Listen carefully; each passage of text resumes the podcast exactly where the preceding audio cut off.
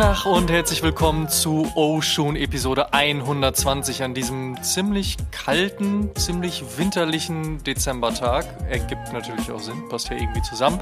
Bevor aber in der nächsten Episode die große Weihnachtsepisode kommt, auf die wir uns auch schon sehr freuen, da tanzen wir ganz fröhlich durch den, äh, durch den Weihnachtsbaum vor allen Dingen. Könnte auch passieren. Drumherum wahrscheinlich aber auch eher.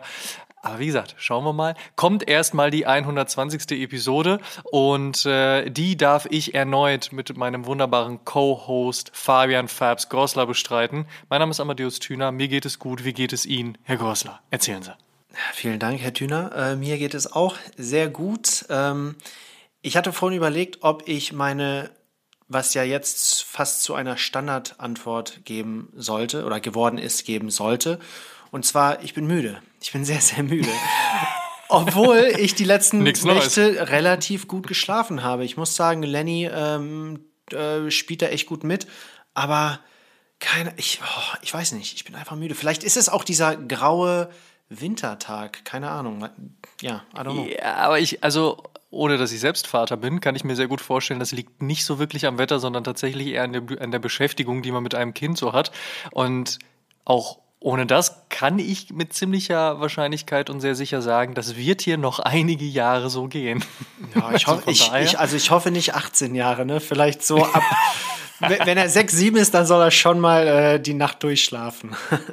Mal gucken, ob das passiert. Und dann, wenn er aber so 15, 16 wird, dann werden die Nächte aus anderen Gründen kürzer. Mal gucken, wie du damit dann umgehst. Aber da unterhalten wir uns dann in, ich rechne mal kurz hoch, Episode 718 drüber oder so.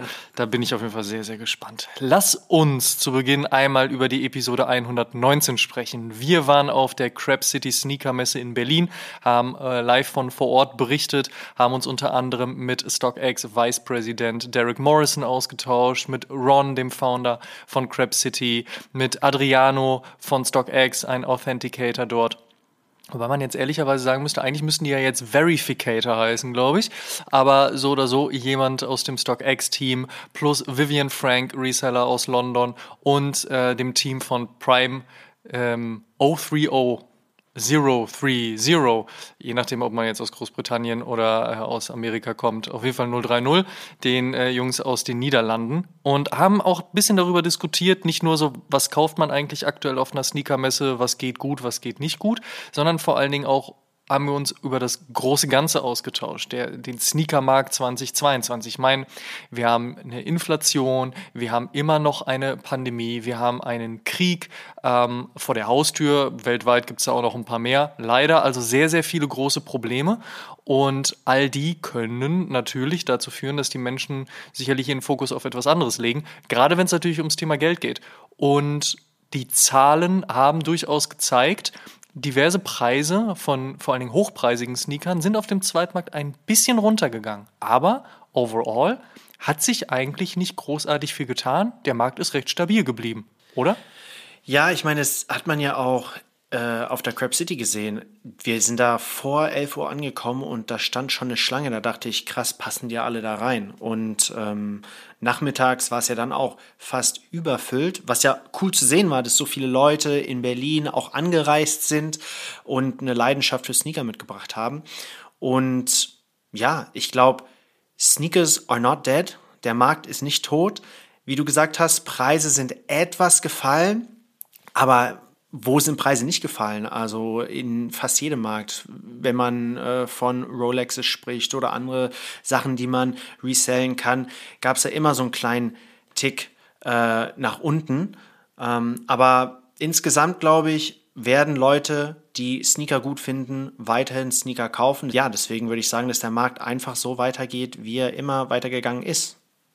Ich denke, die Herausforderung, die man als Sneaker-Enthusiast natürlich hat, ist ja, wenn ich diesen Schuh nicht bei Release kaufe, also vorausgesetzt, ich habe die Möglichkeit, ne, aber wenn ich den Schuh nicht bei Release kaufe, weil ich vielleicht gerade nicht so viel Geld habe und nicht so gut bei Kasse bin, ihn aber in fünf Wochen haben möchte, dann weiß ich, ich werde das Doppelte, das Dreifache, das Vierfache, das Fünffache dafür bezahlen müssen.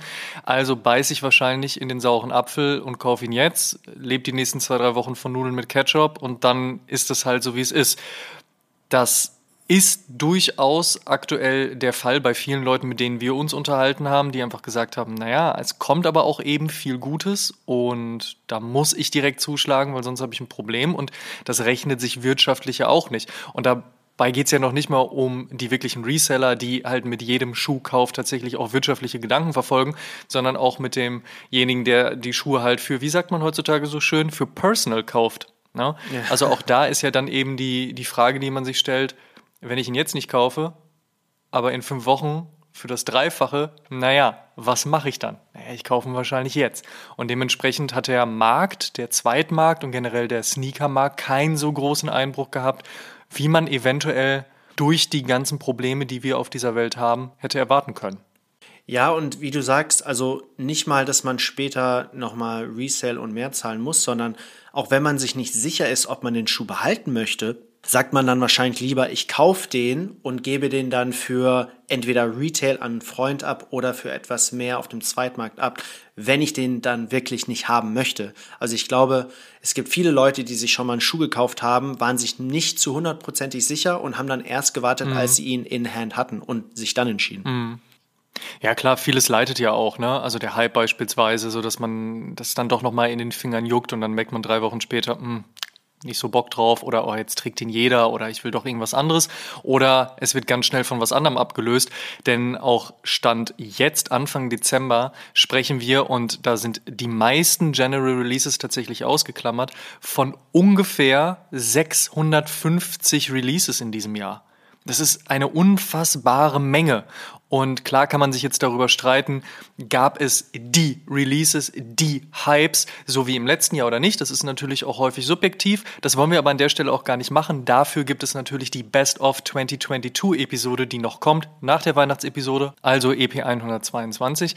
Aber trotzdem, trotzdem ist es natürlich so eine Frage, der man sich aussetzen muss wie viel kann man eigentlich, wie viel will man eigentlich? Trotzdem ist es aber am Ende des Tages so, dem Sneakermarkt geht es durchaus gut. Und das haben wir auf der Crap City auch gesehen. Also wer nochmal einen etwas größeren Deep Dive darin äh, wagen möchte, der hört sich Episode 119 an.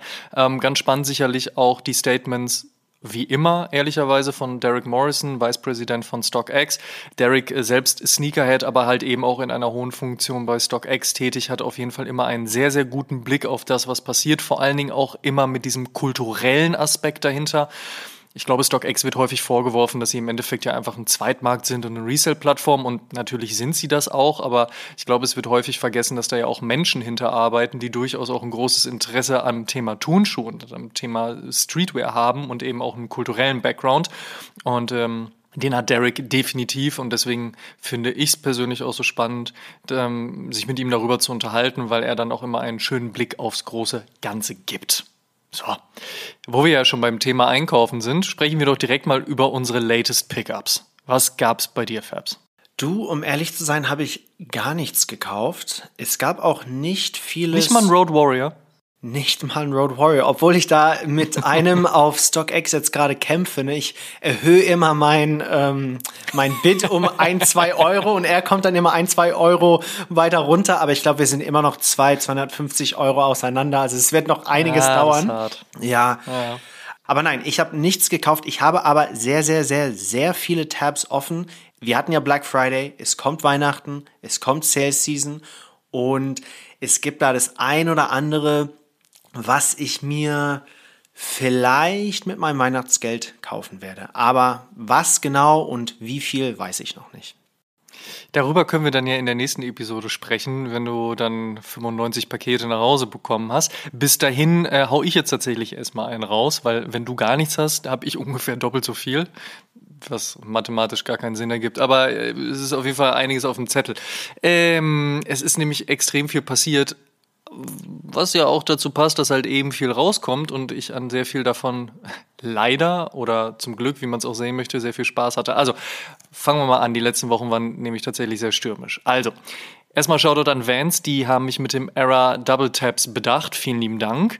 Gekauft habe ich den Adidas Top 10 2000 Kobe Media Day. Das war der allererste Schuh, den Kobe Bryant damals nach Wechsel aus dem, aus dem College äh, Quatsch, aus der Highschool, er war gar nicht auf dem College, aus der Highschool hin in die NBA am Fuß getragen hat. Ähm, Kobe Media Day deswegen, weil bei der Vorstellung der Spieler dann nach Trade äh, gibt ja immer diese Media Days für die Presse und da hatte Kobe eben den Adidas Top 10 2000 am Fuß. Danach hat er im EQT Elevation gespielt. Das ist ja der, der äh, heute auch unter dem Titel Crazy 97 wieder rausgekommen ist, halt auch Slam Dunk Contest damit gewonnen etc. pp. Und dann kam halt eben der Kobe One. Auch der hat ein Retro erlebt, aber den fand ich ehrlicherweise noch nie wirklich gut. Diese Audi TT Coupé Geschichte dahinter, das war noch nie meins. Deswegen äh, bleibt es beim Adidas Top 10 2000 und der macht sich perfekt neben dem EQT Elevation und ehrlicherweise, jetzt warte ich noch auf den KB8 und vielleicht auf den KBA 2, aber dann bin ich auch so mit Kobe-Schuhen eigentlich ganz gut abgedeckt. Schauen wir mal, was Nike da noch macht. Äh, von Reebok gab es den Answer OG, den gab es nämlich im Sale und Reebok, und das habe ich an dieser Stelle ja schon häufig gesagt, hat das in der Vergangenheit ziemlich häufig so gemacht, dass sie gerade so ihre Legenden einfach mal so auf den Markt geworfen haben. Hier so ein Check Noses, da so ein Check Attack oder halt eben auch den Reebok Answer äh, von und mit Alan Iverson, der zweite Schuh von ihm. Finde ich immer sehr, sehr schade. Auf der anderen Seite, er ist im Sale gelandet. Ich konnte ihn nicht an mir vorbeiziehen lassen. Der musste mit. Äh, bleiben wir im Thema Basketball. Air Jordan 7 Cardinal kam zurück. Also mal wieder ein Retro, großartiger Schuh.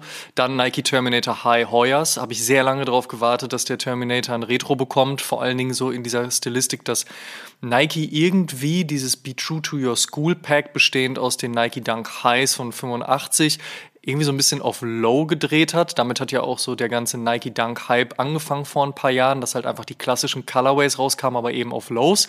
Ich habe aber auf die Highs gewartet, bis auf, jetzt muss ich lügen, ich glaube drei kamen aber äh, alle. Das heißt, es müssten drei fehlen. Also drei waren da, drei fehlen. Nee, vier sind gekommen, drei fehlen. So ist richtig.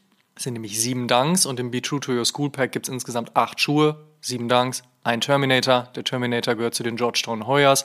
Der kam jetzt endlich, gefällt mir sehr gut. Overall ein ziemlich solider Retro. Ähm, hat mich sehr gefreut, da der Terminator einer meiner aller, aller, allerersten äh, Sneaker, wenn man so sagen möchte, also abseits von Sportschuhen jetzt im klassischen Sinne gewesen ist. Und ja, das hat mich sehr gefreut. Dann natürlich Air Max 97 Silver Bullet, ist klar. Der Klassiker musste auf jeden Fall wieder zurückkommen. Dann SB Dunk Skate Like a Girl und SB Dunk Why So Sad. Zwei sehr großartige SB Dunk Lows mit großartiger Story, Skate Like a Girl in Support für die ganze Female Community. Beim Why So Sad geht es um Mental Health Awareness, also auch da zwei wirklich sehr gute Themen und gerade so Themengeschichten gefallen mir ja bei Nike SB immer am besten. Ja, dann gab es den Air Jordan 4 Armand Manier. Der ist allerdings äh, stand jetzt noch auf dem Weg aus den USA zu mir, denn äh, ich bin netterweise auf die Friends and Family Liste von Armand Manier gekommen. Warte aber jetzt natürlich eben noch drauf, dass er kommt. Ich freue mich schon auf die Zollkosten, aber scheiß drauf. Im Endeffekt äh, ist das einfach so ein netter Move gewesen und da bin ich natürlich einfach sehr dankbar für und deswegen freue ich mich sehr drauf, bis der endlich hier ist, beziehungsweise wenn er dann endlich hier ist. Außerdem gab es noch das Berlin Exclusive Crewneck von Supreme Diptyque hat, also das sind ja diese gut riechenden Franzosen, die haben eine sehr, sehr großartige exklusive Duftkerze von und für Berlin rausgebracht. Die musste ich auf jeden Fall auch noch kaufen. Ja, man ist in dem Alter, in dem man jetzt gut riechende und sehr teure Duftkerzen kauft. Äh, und schlussendlich habe ich mir heute noch eine Dose Paulaner Spezi geholt. Also von daher, das sind so die LPUs der letzten Tage und Wochen. Das ist ziemlich viel. Dementsprechend habe ich jetzt ähm, vor einigen Tagen mir auch erstmal selbst Pause verortet. Die ganzen Black Friday, Black Week, Black Month Geschichten habe ich so versucht zu bestmöglich, wie es geht, an mir vorbeiziehen zu lassen. Und abseits von Weihnachtsgeschenken für andere Leute will ich wirklich versuchen, Pause zu machen. Ich überlege gerade, ob in den nächsten Tagen jetzt doch noch irgendwie ein Release ansteht, das ich unbedingt haben möchte. Ich beantworte das jetzt ganz einfach mit Nein und hoffe, es stimmt. Aber ich kenne mich selbst. Wahrscheinlich will ich mir noch was zu Weihnachten schenken. Ähm, mal gucken, was das wird. Aber auch dazu dann wahrscheinlich mehr in der nächsten Episode. Kommen wir zum What's on my feet today. Fabs, was ist da geworden? Puh, also bei mir war es ganz easy der Eames Reebok Club C85. Wetter ist nicht so toll, deswegen sind es die Bieder geworden. Aber ich will wissen, du hattest ja 5 Millionen Pickups. Welch von denen trägst du heute, wenn überhaupt? Oder ist es ein anderer Schuh? Ist äh, tatsächlich ein anderer Schuh. Ich trage heute den Nike Air One Animal 2.0.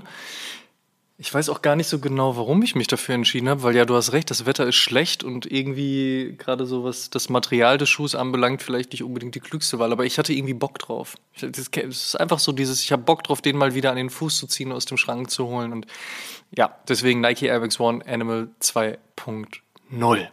So, Episode 120. Was haben wir uns überlegt? Die äh, Leute, die äh, den Titel dieser Episode gelesen haben, wissen es natürlich. Von daher muss ich hier gar nicht um den heißen Brei drum rumreden. Dieser Podcast hier, der steht nicht nur für Deep Dives in die Sneaker-Historie, gut recherchierte Inhalte oder spannende Interviews mit zum Beispiel James Whitner von Armand Manier, Jeff Staple, Tim Sabayo von Pata, Titus Dittmann oder Ku Savage und für Knowledge, Knowledge, Knowledge. Nein, Oshun wurde auch, und das nicht zu Unrecht, von einer ausgewählten Jury unserer Familienmitglieder, Shoutout Oma, zum unterhaltsamsten Podcast auf Mutter Erde gekürt und das ist kein Witz. Vielleicht nur ein bisschen. Also Zeit, dass wir diesem Lob auch gerecht werden. Und jetzt Spaß beiseite, wobei ehrlicherweise auch nicht so ganz, präsentieren wir euch nun mit vollster vorfreudiger Freude das große Sneaker Quiz 2022 und das kann ich an dieser Stelle schon mal sagen, wird absurd, denn bei diesem Quiz geht's nicht um den erfolgreichsten Release des Jahres oder den teuersten Sale of StockX oder solche Geschichten, sondern um die eher abseitigen, die witzigen, die verrückten Geschichten dieser Sneaker- und Streetwear-Szene und ihr könnt mitraten.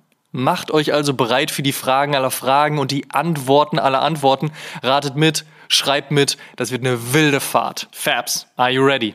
Ich bin ready. Ich habe ein bisschen Prüfungsangst, aber ähm, ich habe auch Bock. Also let's go. Let's go. Starten wir mit Frage 1.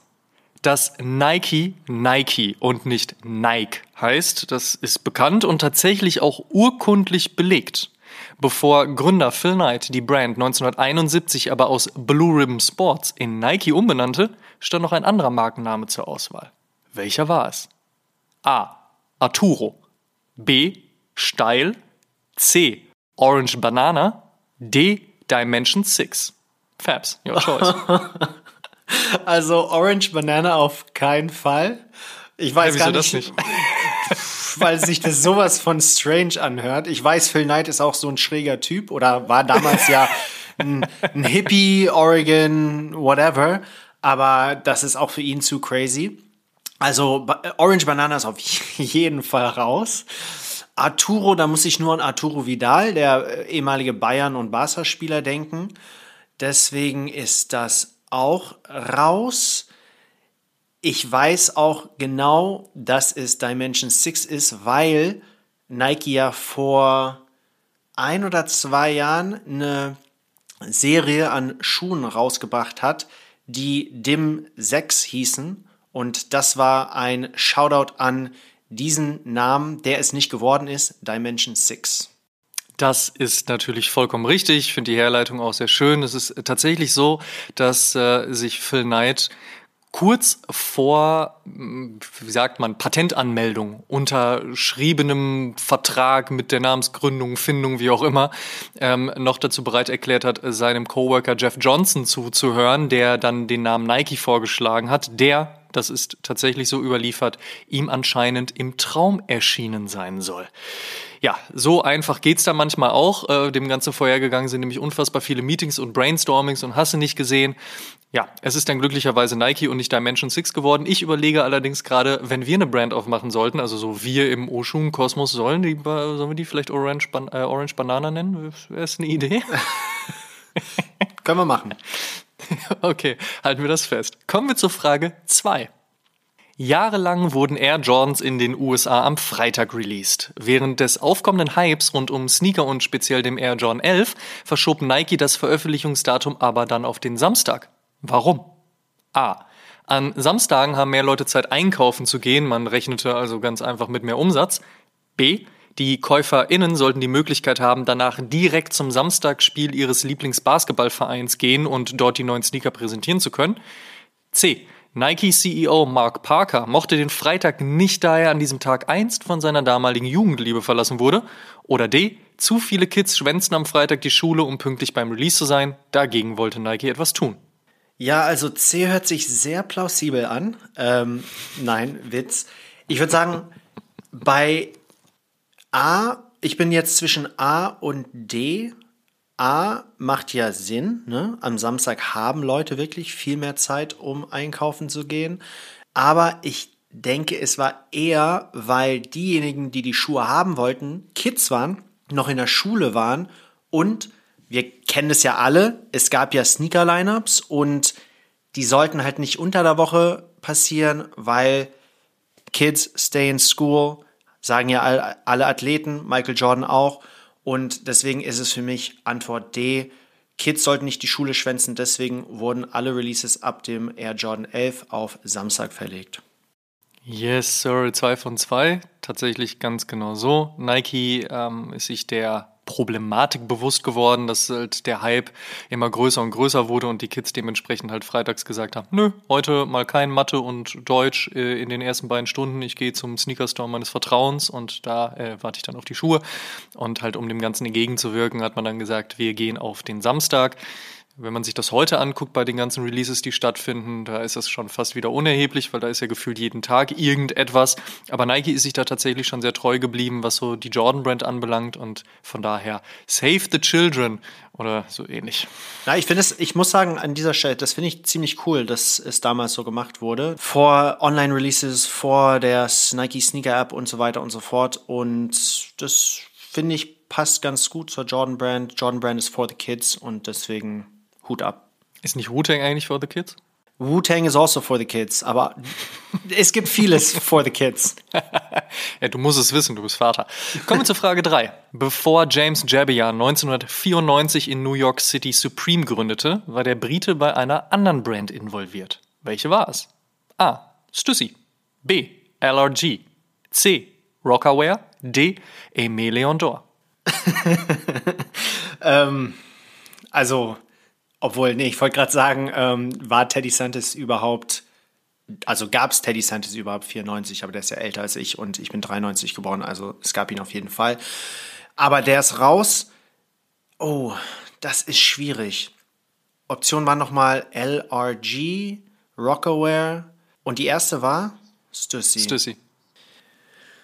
Boah, Von TikTok-Jugendlichen heutzutage auch gerne Stüssi genannt. Stussy. Also, Stu Stusi. Ich habe das schon mal irgendwo gelesen. Ich tendiere zu Stüssi, Stüssi, aber ich denke, dass das die zu einfache Antwort ist. Deswegen würde ich sagen, James Jabaya war vor Gründung Supremes bei LRG.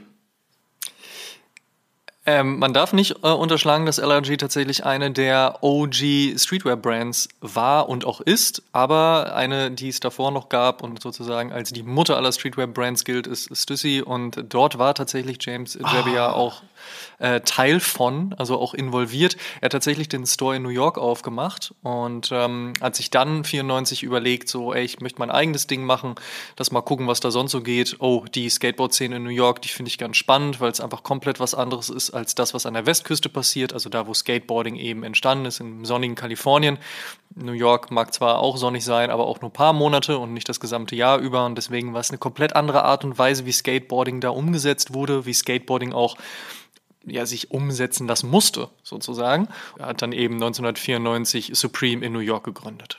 That's it. Okay, zwei von drei, aber immer noch guter Schnitt. Kommen wir zu Frage vier. 1996 kam Allen Iverson in die NBA und bekam direkt seinen eigenen Signature-Schuh bei Reebok, und zwar den Question mit. In welchem Sneaker spielte Iverson vor seinem Deal aber am liebsten? Im A. Nike Terminator High, B. Converse All-Star, C.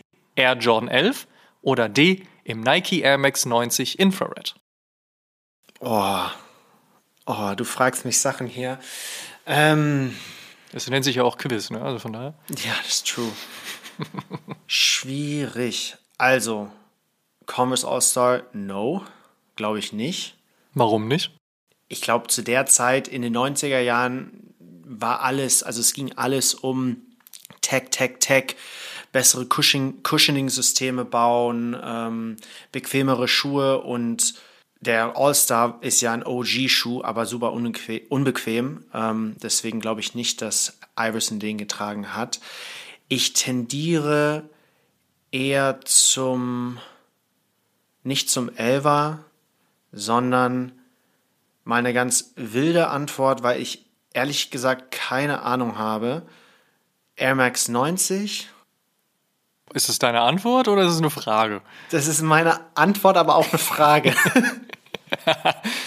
Es ist nicht der Air Max 90, es ist der Air John 11. Wobei man ehrlicherweise sagen muss, ich weiß nicht mehr genau, wer es war, aber es gab schon Spieler, die tatsächlich einfach einen Air Max gepullt haben und damit gezockt haben. Aber es ist in äh, ähm, Iversons Falle tatsächlich der Air John 11. Er fand diese ganze Stilistik, diese Lackoptik und das, was Michael Jordan mit Tinker Hatfield zusammen ja auch entwickelt hat, ne, diesen Anzug-Schuhcharakter, den fand er so unfassbar gut, dass er dem Designteam bei Reebok auch gesagt hat, hey, ich will auch dieses, dieses Lack, diese Lackstilistik und deswegen hat auch der Question mit ähm, eine lackähnliche Toe bekommen und ähm, hat auch so ein bisschen den Nickname bekommen. Also es gibt ja den Jordan 1 Black Toe, ja, und bei beim Question Mid ist es dann auch zum Beispiel der Black Toe, der Red Toe, der Baby Blue Toe geworden. Und das ist so ein bisschen die Anlehnung an den Air Jordan 11, einfach auch als Hommage an äh, Michael Jordan und halt eben das, was ja, die Nike Brand, was Tinker Hatfield halt eben mit dem Jordan 11 gemacht hat. Ist auf jeden Fall Allen Iversons Lieblingsschuh geworden, ähm, bis dann eben zu seinem Deal bei Reebok, wo er dann halt den Question mitbekommen hat, den Answer 1, 2, 3, 4, 5, 6, 7, 8, 9, 10 Banane und äh, eben auch so ein Lifetime-Deal Lifetime auch mit der Reebok-Brand unterschrieben hat. Ähm, hat Reebok in den Jahren 96, 97, 98 und so weiter auf jeden Fall ordentlich Push gegeben. Ich finde, das fällt häufig hinten rüber, wenn man über die äh, Sportwear Sportwear ist auch geil, über die Sportswear und die Sneaker-Brands in dieser Welt spricht, spricht man immer so über den Kampf zwischen Nike und Adidas. Anfang der 2000er war tatsächlich Reebok auf Platz 1. Und da hatte Allen Iverson natürlich Anteil dran, aber vor allen Dingen dann halt eben die Deals mit Jay-Z und auch 50 Cent. Also sehr lifestyleig, sehr musikalisch. Vielleicht kleiner Funfact an dieser Stelle noch. Ähm, der Deal mit Jay-Z und Reebok ist tatsächlich nur zustande gekommen, weil LeBron James den Deal mit Reebok abgelehnt hat und zu Nike gegangen ist. Und da Reebok keinen anderen Sportler dieser Preisklasse, wollte ich schon sagen, aber dieser sportlichen Fähigkeit in der NBA kriegen konnte, haben sie gesagt, okay, dann müssen wir irgendwas anderes machen. Was könnte es noch sein? Was macht keiner? Na, keiner arbeitet so richtig mit den Musikern da draußen und die haben mittlerweile ein Level erreicht, wo es halt eben auch viel um Außenwahrnehmung, um um Reputation etc. geht. Let's talk with Jay-Z. Und das ist daraus geworden. Sonst wäre tatsächlich LeBron James bei Reebok gelandet. Mal gucken, wie das Ganze dann abgelaufen wäre. Ja, aber wir sind jetzt zwei von vier, also etwas schlechtere Quote, aber trotzdem nicht allzu schlecht. Ja, ist immer noch 50 Prozent und es sind noch ein paar Fragen, die wir haben. Also insgesamt sind es zehn. Von daher, du hast noch ein bisschen Zeit, das Ganze aufzuholen. Okay, let's do it. Vielleicht schaffst du es ja schon mit Frage 5. Was verhalf dem Nike Decade 1997 zu ungewolltem Ruhm. A. Michael Jordan trug den Schuh zum Lauftraining und zog sich ein Bänderriss zu. B. Tupac beleidigte Biggie, der sich als Fan des Schuhs geoutet hatte. Daraufhin beginnt der East Coast-West Coast Beef. C. Michael Jackson wirft den Schuh versehentlich aus dem Fenster seines Berliner Hotelzimmers und trifft damit einen Fan am Kopf. D. Eine Sekte namens Heaven's Gate begeht Massenselbstmord und trägt dabei den Schuh am Fuß. Also richtig. A, B, C oder D. Die Antwort weiß ich tatsächlich und es ist definitiv die gruseligste Sneaker-Geschichte, von der ich jemals gehört habe, gelesen habe, etc. Es ist Antwort D. Heaven's Gate trag diesen Nike Decade 97 und ja, haben sich alle selbst umgebracht. Der Schuh war ein schwarzer Schuh mit einem weißen Swoosh und ich schaue super viele True Crime Dokus auf Netflix und das True Crime und Sneakers mal was miteinander zu tun haben, finde ich super interessant. Es gab ja ab und zu mal Fälle, wo man den Täter auch überrannt hat, weil man den Schuh irgendwie identifiziert hat. Aber diese Geschichte finde ich einfach skurril. Warum die alle denselben Schuh anhatten und warum, ja, warum war es der Nike Decade? Das will ich wissen. Warum genau dieser Schuh? Also Überlieferung ist, dass der Schuh halt eben im Bulk und es sind ja 39 Menschen äh, dabei gestorben, beziehungsweise waren 39 Menschen äh, in dieser Gruppierung, die Massenselbstmord begangen haben. Ähm, der war halt eben im Bulk günstig. Es war einfach ein günstiger Schuh, er war schwarz, er hat dementsprechend gepasst und deswegen ist es der Nike Decade geworden. Also ja, äh, ja, auf jeden Fall sehr morbide diese ganze Geschichte, aber du hast vollkommen recht. Glücklicherweise hat Michael Jackson ihn nicht aus dem Fenster geworfen und auch Tupac und Biggie haben den East Coast West Coast Rap ähm, Beef nicht deswegen begonnen. Wobei man ihn vielleicht dann auch noch hätte einfacher lösen können. Aber ja, es ist tatsächlich die Heaven's Gate Sekte. Ja, strange. Also, let's uh, move to the next one. okay. Frage Nummer 6. Greatest Basketball Player of All Time, Amadeus Thüner. Äh, kleiner Witz am Rande, Menschen lachen, einige applaudieren, einige schreiben Petition für meine Absetzung ans Host von Oshun. Äh, also natürlich ist Michael Jordan gemeint. Wir wollten natürlich äh, über ihn sprechen. Ähm, und wir wissen, alle zu Beginn seiner Karriere wollte Michael Jordan eigentlich zu Adidas. Die konnten ihm aber keinen geeigneten Schuh und Deal anbieten, also unterschrieb His Ernest etwas widerwillig bei Nike. Nach zwei Saisons war er weiterhin unzufrieden und wollte die Brand eigentlich verlassen. Doch das vermeintlich letzte Meeting, zu dem Jordan auch noch zu spät erschien, änderte alles and the rest is history. Aber was genau war passiert? A. Michael Johns Mutter war so stinksauer über das respektlose Verhalten ihres Sohnes, dass er gar nicht anders konnte, als weiterzumachen. Gerüchten nach hat MJ sogar im Nike Headquarter auf dem Klo geweint. B. Nike CEO Phil Knight schloss mit MJ eine Golfwette ab, die Jordan auf dem Nike-eigenen Kurs dann prompt auch verlor. He took it personal. Während des Meetings kam Jordans Erzrivale Isaiah Thomas von den Detroit Pistons in den Raum und so hieß es entweder Jordan oder Thomas. He took it personal again. Oder D. Designer Tinker Hatfield, der sich um den Air Jordan 3 kümmern sollte, fertigte gleich auch noch Tracksuits und Shooting-Shirts und holte das Jumpman-Logo statt des Nike Swoosh in den Vordergrund und damit konnte er MJ überzeugen zu bleiben. Was ist es? Also, Michael Jordan ist der GOAT-Basketballspieler. Tinker Hatfield ist der GOAT Sneaker Designer und deswegen ist es Antwort D. Tinker Hatfield hat mit seinem Air Jordan 3er Design Michael Jordan überredet zu bleiben. Der wollte ja anfangs auch zu Adidas, wie du gesagt hast, und war nach den ersten zwei Schuhen nicht so happy. Der zweite, der Air Jordan 2, ist ja bekannterweise oder wurde bekannterweise in Italien ähm, produziert, weil Michael damals auch sich sehr mit Fashion auseinandergesetzt hat und wie du gesagt hast, diese ganzen Tracksuits, die Geschichte mit äh, dem Merch und dem Style-Aspekt gefiel ihm sehr, sehr gut und ich glaube, das war auch der Hauptgrund. Er hat zum ersten Mal gesehen, dass die Air Jordan Line mehr als nur eine Sneaker-Brand sein konnte und sein würde. Und deswegen ist er geblieben.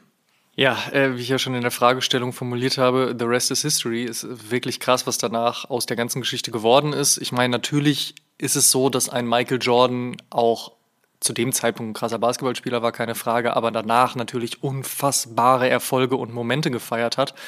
Und in einer Zeit, in der man so eine Berichterstattung halt eben nur über die Zeitung und über das Fernsehen hatte, war natürlich der Fokus immer noch sehr stark dann auf vielleicht ein, zwei, drei, vier Personen. Also heutzutage kann ja gefühlt jeder Spieler, der ein bisschen was reißt, halt einfach ein riesiges Following aufbauen oder halt auch eben eine riesige Aufmerksamkeit auf sich ziehen. Damals war das Ganze noch nicht so krass und nachdem Michael Jordan dann halt einfach unfassbar gespielt hat, waren halt die Augen auf ihn gerichtet. Dazu kamen halt die sehr guten Designs, das sehr gute Marketing, ähm, für das Nike ja immer schon bekannt war und dementsprechend ähm, haben sie da einige Meter gut gemacht, ehrlicherweise ja, davor war Nike nicht sonderlich, äh, nicht aktiv, das will ich gar nicht sagen, sie haben ja schon viel versucht, aber das hat alles nicht so ganz funktioniert. Da waren Adidas, da war Puma, da war auch äh, ähm, Essex definitiv stärker. Und erst so durch diese ganze Basketball-Line hat Nike einiges auf, aufholen können, definitiv. Und halt eben eine Legacy kreiert, von der wir auch heute noch zehren, über die wir heute noch sprechen. Und auch wenn wir jetzt nicht den nächsten Air Jordan 793 kaufen, wir kaufen alle immer noch gerne den 1, 2, 3, 4, 5, 6, 7 und so weiter. Genau. Also von daher, das ist einfach eine Geschichte, die ähm, in Stein gemeißelt genauso stattgefunden hat. Ich glaube, es ist auch fair zu sagen, dass Michael Jordan sich auf jeden Fall seine Royalties verdient hat. Er hat damals Nike gerettet oder zum nächsten Level gebracht. Also zumindest seine Heldentaten auf dem Court. Was ich mich immer frage ist, er wollte ja wie wir ja schon beide gesagt haben, äh, erst mit äh, oder wollte erst bei Adidas unterschreiben. Wollte sogar nicht mal in den Jet steigen, um mit Nike zu reden, bis seine Mutter gesagt hat, hey, listen, du fliegst jetzt nach Oregon und hörst dir an, was die zu sagen haben. Ne? Wäre es so anders verlaufen, hätte er bei Adidas unterschrieben. Viele sagen, ja, dann wäre Adidas ja noch viel größer, bla bla bla. Aber ich denke, das hat man ja auch bei Kobe Bryant gesehen, und no disrespect to Adidas, aber ich glaube nicht, dass sie so etwas gebaut hätten, wie Nike dann später mit der Air Jordan Line. Und ich glaube, der wäre dann auch nach ein paar Jahren irgendwann mal abgesprungen und irgendwann mal doch bei Nike gelandet. Sag ich jetzt einfach mal so. Ich glaube, viel hätte es jetzt nicht geändert, sondern vielleicht nur ein bisschen die Timeline verschoben. Oh, das ist echt krass viel hätte, hätte Fahrradkette, weil wenn Jordan zu Adidas gegangen wäre und Adidas Jordan extrem gute Schuhe gebaut hätte, dann hätten sie wahrscheinlich noch mal mehr nicht Vorwissen, Wissen haben sie auch so, aber na, so das Ganze hätte vielleicht das befeuert, was dann einem Kobe Bryant wieder zugute gekommen wäre, der ja dann auch von Adidas zu Nike gegangen ist, weil er gesagt hat, so, ey, pff, dieser TT-Schuh und der Rest und so ist alles nicht so meins.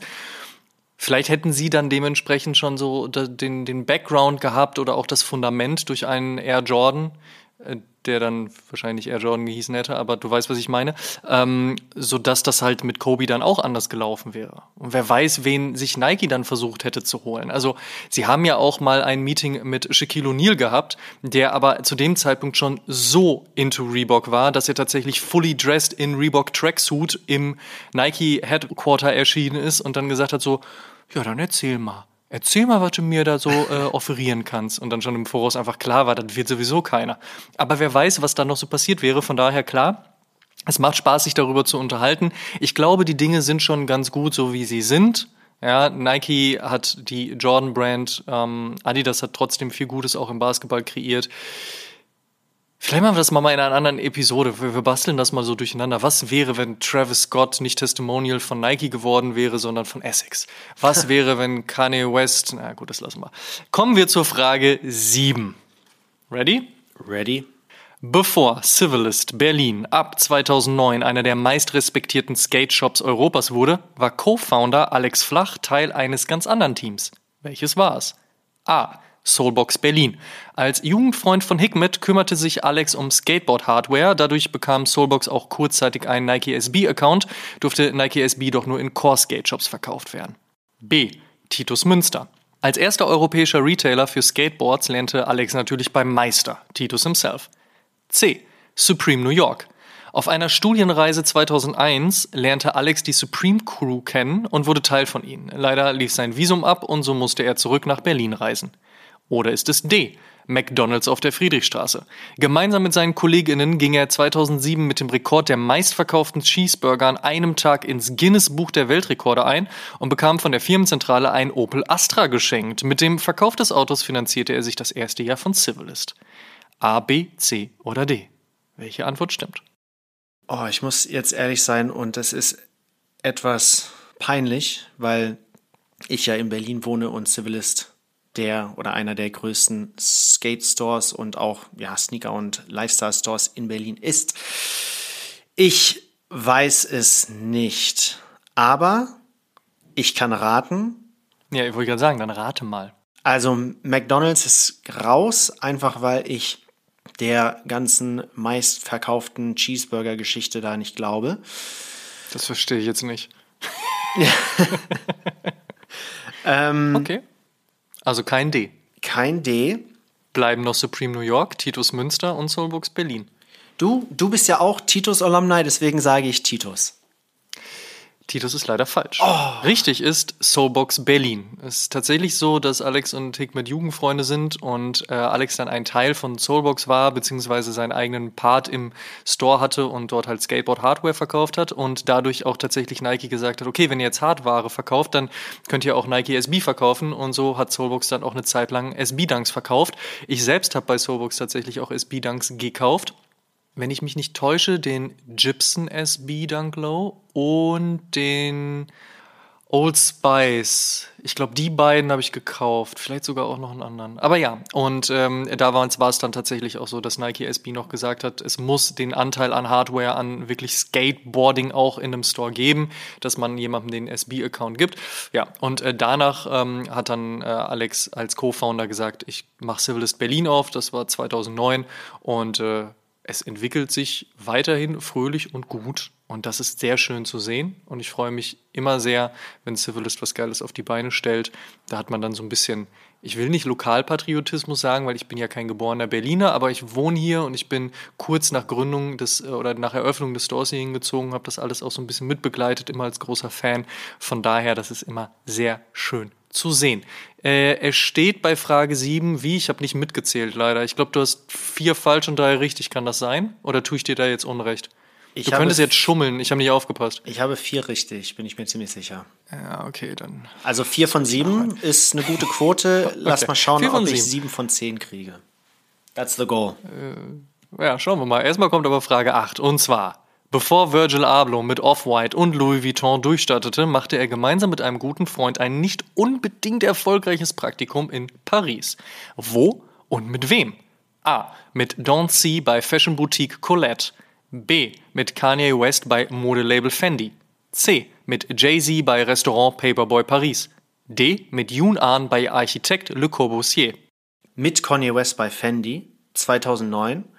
Und das finde ich einfach so eine coole Story, weil damals waren beide jung, hungrig für Wissen, ähm, Erfahrung in der Fashion-Industrie und haben schon sehr früh gezeigt, sie wollten mehr als nur Streetwear oder Sneakers machen. Die haben sich wirklich für die großen Fashion Houses in Italien interessiert und haben dann tatsächlich wahrscheinlich auch, weil sie damals schon einen größeren Namen hatten, dieses Praktikum bekommen. Also ich kann mir nicht vorstellen, dass Kanye West und Virgil Abloh sich beworben haben mit CV und Coverletter. Aber Meinst du nicht, dass sie so eine kleine Bewerbungsmappe gebastelt haben? Mit einem kleinen Portfolio oder so? Grammy nominated und hab so das und das gewonnen und so und so viele Millionen Platten schon verkauft. Das ist mein guter Freund, der Virgil Abloh, der hat das und das gemacht. Meinst du nicht? Nee, ja, ganz geil glaube ich nicht. Aber ich finde es ich find's super cool. Die ähm, haben da ziemlich viel gelernt anscheinend. Äh, beide haben es ja seitdem auch sehr groß äh, geschafft. Nee, die haben da gar nichts gelernt. Das ist ja das Ding. Die durften nur Kaffee kochen und haben nicht mal einen Schlüssel für die Haustür gekriegt. Das ist deswegen ja auch so unerfolgreich gewesen. Natürlich waren sie bei Fendi und die haben sicherlich auch zwei, drei Sachen gesehen. Aber machen durften die gar nichts. Beide sind zurück in die USA gekommen, waren richtig abgefuckt. Deswegen hat dann ähm, Virgil Abloh gesagt so, ey Kumpel Don C, lass uns mal hier äh, äh, unsere, äh, unser Department da aufmachen, unser, unser Concept Store und mal gucken, was damit geht. Und Kanye West war ja weiterhin so abgefuckt von der Modeindustrie, weil er ja auch die ganze Zeit zu, äh, zu hören bekommen hat, so dass er nichts kann und er kein Designer ist und ich lasse jetzt mal offen, ob das äh, vielleicht nicht sogar auch stimmt, aber trotzdem hat er ja so Backlash die ganze Zeit bekommen. Da hat ihm diese Fendi-Nummer auch überhaupt nicht geholfen. Die waren beide so abgefuckt. Naja, gut, jetzt könnte man hier auch wieder sagen, Rest is History, aber gelernt haben die da gar nichts. Naja, der CEO hat ja, oder der CEO damals von Fendi hat ja gesagt, dass sie sehr, einen sehr coolen Vibe zum Studio gebracht haben und er schon mhm. impressed war. Die waren sehr engagiert. Ich, ich finde aber lustig, dass sie 500 Dollar im Monat da verdient haben, ne? weil das, da, damals waren ja beide, also eher Kanye West, ja schon Weltstar und 500 Dollar waren für ihn vielleicht ein Haarschnitt bei äh, Ivan Jasper. Ich finde es einfach nur lustig, Wahrscheinlich. 500 Dollar für äh, Kanye West servierte Kaffees zu zahlen, ist schon ein Flex. Ähm, ja, vielleicht ja, ist. Muss man sich leisten können. Ja, aber ja, ist eine lustige Geschichte auf jeden Fall. Ich finde es schade, dass es nicht mit Jay-Z bei Paperboy Paris ist. Ehrlicherweise glaube ich aber auch, dass es Paperboy Paris 2009 noch gar nicht gab. Aber das hätte ich auch ganz schön gefunden. So mit Jay-Z in der Küche buckern. So beide so am Kartoffeln schälen und dann muss, arbeitet sich so Kanye West so hoch und wird so, so zum Kellner. Aber beleidigt einfach alle Leute und verhält sich komplett daneben, fliegt so raus und Jay-Z ist so, oh und macht dann so eine Rex to Riches Geschichte und übernimmt den Laden. Also, das wäre doch auch toll gewesen. Egal. ähm, kommen wir zur Frage Nummer 9. Palace Skateboards steht seit 2009, da haben wir es wieder, für Skateboarding, Streetwear und ehrlicherweise auch unfassbar unterhaltsame Kampagnen. Woher aber kommt überhaupt der Name Palace? Antwort A. Founder Lev Tanju war zu dem Zeitpunkt Architekturstudent mit Schwerpunkt Paläste. B. Is a British thing in it? C. Bruv, this was Palace ist ein positiver Ausspruch der Londoner Skate-Szene rund um die South Bank, den man sich bei gestandenen Tricks zugerufen hat. Oder D. Palace war der Name der Wohnung im Londoner Stadtteil Waterloo, in dem Tanjo und seine Freunde abgehangen haben. Ja, ich meine, diese Geschichte mal gelesen zu haben und die sind ja nicht sehr reich aufgewachsen und ich glaube, die sind in Teilen Londons aufgewachsen, die keine Paläste waren und sie deswegen ihr Haus oder das Gebäude, wo sie gewohnt haben, Palace genannt haben. Ironisch gemeint, sarkastisch. Und deswegen meine ich, dass es Antwort D ist. Also man kennt ja Palace als lustig, nie wirklich ernstzunehmende Brand und das wird eigentlich passen können wir trotzdem Bruv, this was Palace als positiven Ausspruch einführen, denn Bruv, this was Palace. D stimmt natürlich. Du hast vollkommen recht. Äh, kleiner Funfact an der Stelle noch ergänzend. Slam City, einer der, also ist so ein bisschen, man könnte sagen, das Pendant zu Civilist in Berlin ist Slam City in London. Ähm, die sind auch Teil dieser ganzen Palace Gang, auch der ganzen Aktivierung rund um Palace. Und wenn man sich anschaut, was Palace für eine Brand geworden ist in den letzten 13 Jahren, das ist der schiere Wahnsinn. Äh, ich habe mich tatsächlich mal bei Slam City beworben. Das war 2000 und ich muss lügen, 9 oder 2010 und ich hatte unfassbar Bock nach London zu gehen. Jetzt auszuwandern wäre vielleicht zu viel des Ganzen. Ich hätte mich also nicht bei Vox bewerben können für die Auswanderer, aber ich hatte auf jeden Fall Bock, mal eine Zeit lang in London zu leben, als das auch noch möglich war, also zumindest was Brexit anbelangt und Visum und so. Äh, was Mieten und so weiter anbelangt, sicherlich zu dem Zeitpunkt auch schon nicht, aber ich habe mich tatsächlich bei Slam City beworben beworben, habe auch kurz mal mit denen gequatscht, aber dann hat es doch nicht geklappt. Ich glaube, die haben sich auch ehrlicherweise ein bisschen so gedacht, so, wieso sollen wir jetzt so einen Typen, so einen, so einen deutschen Typen aus Münster einstellen? Verstehe ich jetzt nicht. Aber ich dachte, zu dem Zeitpunkt habe ich bei Titus gearbeitet, das würde mir vielleicht so ein bisschen, ein bisschen bisschen Push geben. Hat nicht funktioniert. Trotzdem Shoutout an Slam City, einer der besten SB-Dunk-Collabs aller Zeiten. Auch wenn das Ding leider auseinanderfällt, weil dieses Script-Material einfach nicht die Zeit überdauert. Aber trotzdem liebe Slam City sehr. Und du hast natürlich recht, Palace Skateboards bzw. Palace ist der Name, den man sich bzw. der Wohnung gegeben hat.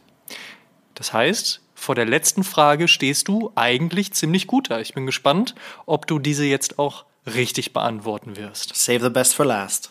This is Palace, bruv. This is Palace. That's Palace, bruv. So. das ist Quatsch. Okay, Frage 10. Wieso heißt die Brand Karl Kanai Karl Kanai? Na, weil der Gründer so heißt. B, weil der eigentliche Name Karl Kanai Clothing war, die Alliteration durch die drei Ks aber zu nah am Ku Klux Klan war und man deswegen das Clothing wegließ, weil sich Gründer Carl Williams fragte, can I do this? Und seine Antwort in Form der Gründung der Brand bestand? Oder D, heißt sie gar nicht, sie heißt Karl Kani. Uh. Ich würde sagen, also der Gründer heißt ja nicht Carl Kanai, der heißt Carl Williams. Also ist Antwort A raus. Dann tendiere ich eher zu Antwort D, weil ich mir selbst nicht sicher bin, wie man es ausspricht, aber ich bin mir, also ich meine zu denken, dass es Carl Kani ist und nicht Kanai. Ah, und da bist du einer Finte aufgesessen. Oh. Es ist Carl Kanai. Und es ist tatsächlich so, dass der Gründer zwar damals Carl Williams hieß, sich dann aber nach Gründung seiner eigenen Brand wirklich in Carl Kanai umbenannt hat. Ich hatte die große Freude wie Ehre, ein Interview mit Carl Kanai führen zu dürfen. Und äh, es ist tatsächlich so. Er heißt heute wirklich Carl Kanai und hat sich damals die Frage gestellt, can I do this? Und seine Antwort, yes, I can. Und daher kommt der Name Carl Kanai. In Deutschland ist es natürlich tatsächlich immer einfach aufgrund der Aussprache Aussprache sehr schnell bei Karl Kani gelandet, aber man sagt ja in Deutschland auch zu der Zahnpasta Colgate, dabei heißt die tatsächlich Coolgate. Also von daher, es gibt so ein, eingedeutschte Dinge, da weiß man bis heute nicht, ist es so oder so, aber äh, tatsächlich stimmt äh, die Antwort Karl Kanai, weil er sich gefragt hat, can I do this? Fabs, Could you do this? I, uh, bruv, Palace, yes, I can. ähm, nein, was war es denn jetzt? Fünf? Was, was fünf von nee, fünf? Nee, es waren sechs von, Oder sechs, sechs von zehn. Also auf jeden äh, Fall in der Schule wäre das eine Eins gewesen, glaube ich. Oh, wirklich. Du würdest jetzt dafür eine Eins geben. Ich sag dir ganz ehrlich, du hast dich, du hast dich gut angestellt, du hast dich, ähm, wie, wie sagt man so schön bei einem Fanny-Praktikum, du ähm, hast dich sehr engagiert gezeigt. Einen guten Vibe ich, gebracht. Ich, ich, ich würde dir eine Zwei geben. Eigentlich eine Zwei minus, was die Antworten anbelangt, also so von, von der Richtigkeit her, aber du hast viele schöne Geschichten dazu erzählt. Doch, also eine gute Zwei. Oh, super. Doch, doch, das auf jeden Fall. Das ist nett, danke. Ja, da freue ich mich. Ich, ich war auf jeden Fall besser als beim ersten Quiz. Sehr, sehr, sehr, sehr schlecht abgeschnitten. Also ich bin einfach happy, dass ich heute besser abgeschnitten habe. Hat mir auch sehr, sehr viel Spaß gemacht. Also danke, Amma, für die tollen Fragen. War cool. Ich hoffe, das kleine Quiz hat euch da draußen auch gefallen und wenn dem so sein sollte, packt ein kleines erfreutes Emoji oder ein paar nette Worte unter unsere Instagram- oder Facebook-Postings und äh, lasst uns wissen, welchen absurden Fun-Fact ihr noch auf Lager habt. Da gibt's natürlich noch ganz, ganz viele da draußen und vielleicht drehen wir dann auch nochmal eine zweite Runde. Und damit vielen Dank, dass ihr bei der 120. Episode mit dabei wart. Ihr könnt alle Episoden wie gewohnt kostenlos auf Spotify, Apple Podcasts, YouTube, Deezer, Amazon Music, Audible, Google Podcasts, Portal, Podigy und auch bei allen anderen Streamingdiensten hören. Und wir würden uns sehr freuen, wenn ihr dem Oshun Podcast und unserem News Podcast O News folgt und die Release-Info aktiviert.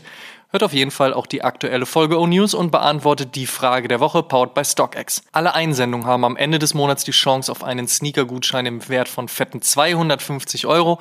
Wenn ihr diese Folge Oshun übrigens in eurer Instagram-Story teilt und uns verlinkt, damit wir das auch sehen, seid ihr ebenfalls mit dabei. Denkt außerdem daran, wenn ihr diese Episode direkt am Sonntag hören solltet, wovon ich ausgehe, beziehungsweise was ich hoffe, bis heute Abend geht noch unser Giveaway eines Nike Air Jordan 1 Lost and Found. Hatten wir ja versprochen haben wir organisiert. Checkt das auf jeden Fall mal aus.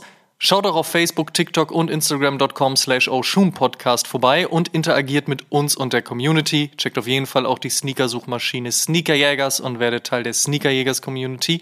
Supporten könnt ihr uns unter anderem mit einer positiven 5-Sterne-Bewertung bei Spotify und Apple Podcasts. Über 600 positive Bewertungen hat Oshun auf den Plattformen schon und eine Apple Podcast Review würden wir hier gerne mit euch teilen. Pepe Lorenz schrieb, Oh Schuhe, sehr unterhaltsam, gefällt mir sehr gut. Vielen lieben Dank. Tut uns eingefallen und supportet die Podcasts und erzählt mindestens einem Freund oder einer Freundin, die sich für Sneaker und Streetwear interessiert, von uns. Show some love. Dankeschön. Wir hören uns in der nächsten Episode wieder. Und zwar die große Weihnachtsepisode 2022. Schaltet auf jeden Fall ein. Vielleicht haben wir da auch noch das ein oder andere Geschenk mitgebracht. Es ist ja schließlich Dezember. Bis dahin, macht's gut, passt auf euch auf. Ja, wie sagt man so schön, nach der Folge ist vor der Folge. Also ich freue mich auf jeden Fall. Bis zum nächsten Mal. Ciao.